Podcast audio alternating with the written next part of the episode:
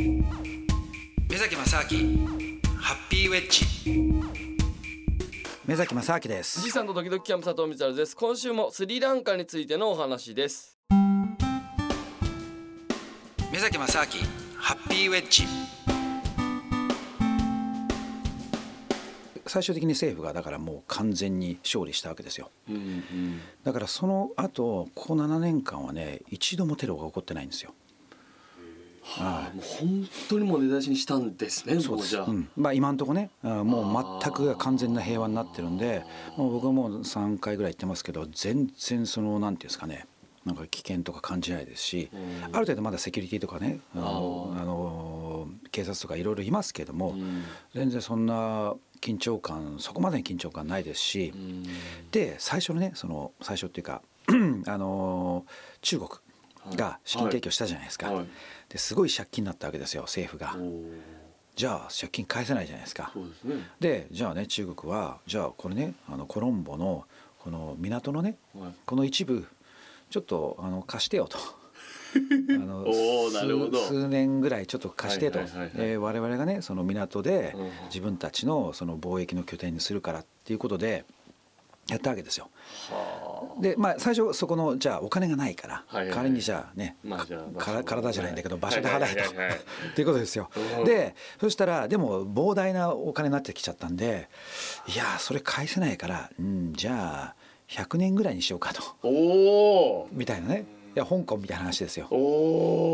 でさらにいやここここねあのーちょっとここだけは違い法権のね法律をはい。ちょっと中国の法律でいい？みたいな話になっちゃって、えー、すごい。はい、だから中国ができちゃったわけですよ今。今その中に？スリランカのそのコロンボの一部を今えー。強烈に生み立ててですごいですよ。すごい範囲ですよ。そこに町を作ってるんですよ。もう中国の？中国の町を作ってるんですよ。でそこの中は中国の法律でそのまあねその全てがまあその回るという。すごいですよね。はい。でもそこまで考えて中国としてはその資金をずっとしてきて、まあもちろんですよね。菓子を作ってそうです。もう何とも言わせないようにしてっていうことなんですね。そうなんです。よ。だからまあある意味でもねそこをややんなかったら多分いまだに内戦やったっていうところあるから、あそういう意味じゃ確かに、うんまあ政府としてもね、まあ。まあ、まあじゃあ誰と手を組むかっていうのもいろいろあるわけですよ。で多分じゃあ日本がですよ、うんうん。そこによしじゃあ資金提供するから、うん。お前戦争やれって多分できないですよねそうです人道的に。はい。ね、でじゃあロシアとかもまあねやるかもしれないですけど、別にロシアはスリランカあってもしょうがないみたいなのはね、うん。そんなにそのパイプラインを引いてもとかいろいろそんな直接性が利権ないじゃないですか、はい。でもやっぱ中国にとっては場所的にすごく、ええある意味ねその海のその航路としてはすごく重要なんでっていうのはあると思いますよね。うん。だから今中国はすごい世界中で重要な拠点をどんどんどんどんその進出してってるんですよ。だからもうねアフリカなんか行ってもねすごいですよ。アフリカのもうね本当に田舎のとんでもないとこまで行ってもはい。大体コカ・コーラかペプシはあるんですよ。でもコカ・コーラペプシがないとこでも中国人がいますからね中国料理屋とかねチャイニーズのレストランとかであったりとかやっぱそのぐらいもうその本当に世界中進出してますよねそこは。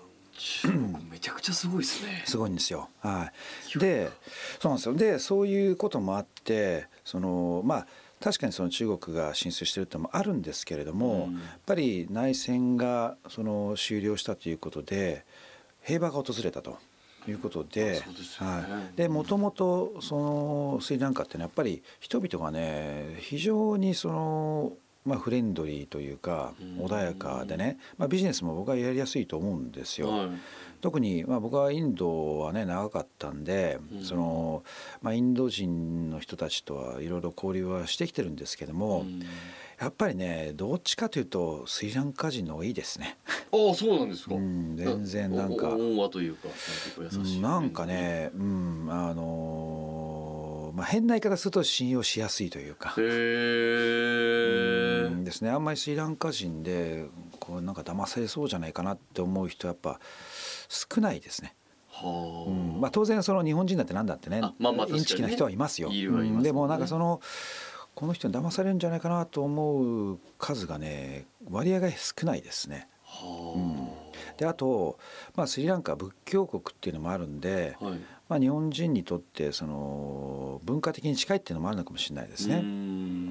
うーんだからそういうのもあってやっぱりビジネスやりやすい。まあそれは日本だけじゃないんですけれども、い、ろんなやっぱり国にとってもねやりやすいってことがあって、とにかくねとんでもない今投資がもう世界中から来ていてだからもうね一大その産業ブームになってるんですよ。うーん。で例えばね面白いのが日本の企業なんかも意外と進出しててね。うん、あのえっ、とね陶器ののりたけってあるじゃないですか。はいはいはいはいはいはいはい。すごい有名な。あはいはい。はい。うんうん。彼らなんかもスリランカに工場を作ってや進出してるんですよ。で面白いのがね彼らは、えー、とヨーロッパにも結構輸出してるらしいんですよ。はい。でそうすると、えースリランカに工場を作るとちょうど、えー例えば日本で作った製品をヨーロッパに船で持ってこうと思うと大体その1週間とか10日とかかかっちゃうわけですよ。はい。まあ下手すると2週間とかかかっちゃうわけですよ。うん。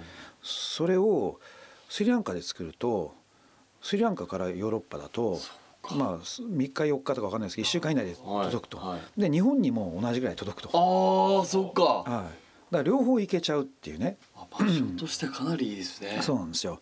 であとでそしたらあの現地でもねそれをちょこっと売ってるんですよ。で売ってたらただやっぱりスリランカの人たちっていうのはまだまだその、まあ、GDP 一頭 GDP でいうとそう言っても4,000ドルぐらいだからうん。まあまあその本当に発展途上国の最貧国まではいかないんですけど、はいまあまあはいうん経済発展してて、うん。で街中でもすごく高級車が走ったりもするんですけども、うん。まあ、全体としてはそこまで、ねうん。みんながそんな乗りたけとか買えるようなレベルじゃないんですけども、うん今ね飛ぶように乗りたけとか売れてるんですよ。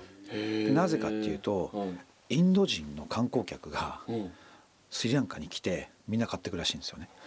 へえインド人の観光客が？うん、インド人がもうスリランカに観光に来ると。はあへえだからね結構その面白いなんていうんですかねことが起こってるんですよね。であとそのスリランカ先ほどその高級車が走ってるって言ったんですけども、関税がね300%、300うん、車の、うん、すごいですよ。だから普通の例えばえー、と日産のちょっとしたあの SUV とかあるじゃないですか、その高いやつじゃないですよ、はい。なんか日本だと多分ね3400万ぐらいだと思うんですけども、それがだから1000万以上なんですよ。すごい金額になっちゃいますね。すごい金額じゃないですか、はだからいやそれってねなんか本当にとんでもないスポーツカーとか買えるぐらいなんだけども、でも結構すごい高級車が走ってんですよ。でじゃあれってそういやだから、うん、だからもう例えばわかんないですけどベンツの S クラスとかが走ってるわけですよ。いやこれ何千万すんだよみたいな。いや本当に関税300%とか言っておそらくわかんないですけど4000万5000万とかもっともっとですよね多分下手すると。6000万とかするんじゃないですかね。それ買えるような人がいやいっぱいいるんですよ。いるってこといるんですよ。はい意味わかんないですけども。だから結構そのやっぱりいろんな意味でバブルも起こっていてで経済的にすごくまあ発展してるっていうのはねまあ一部はあるんですけども。まあでもやっぱりねまだまだ。この続きはまた来週です。さようなら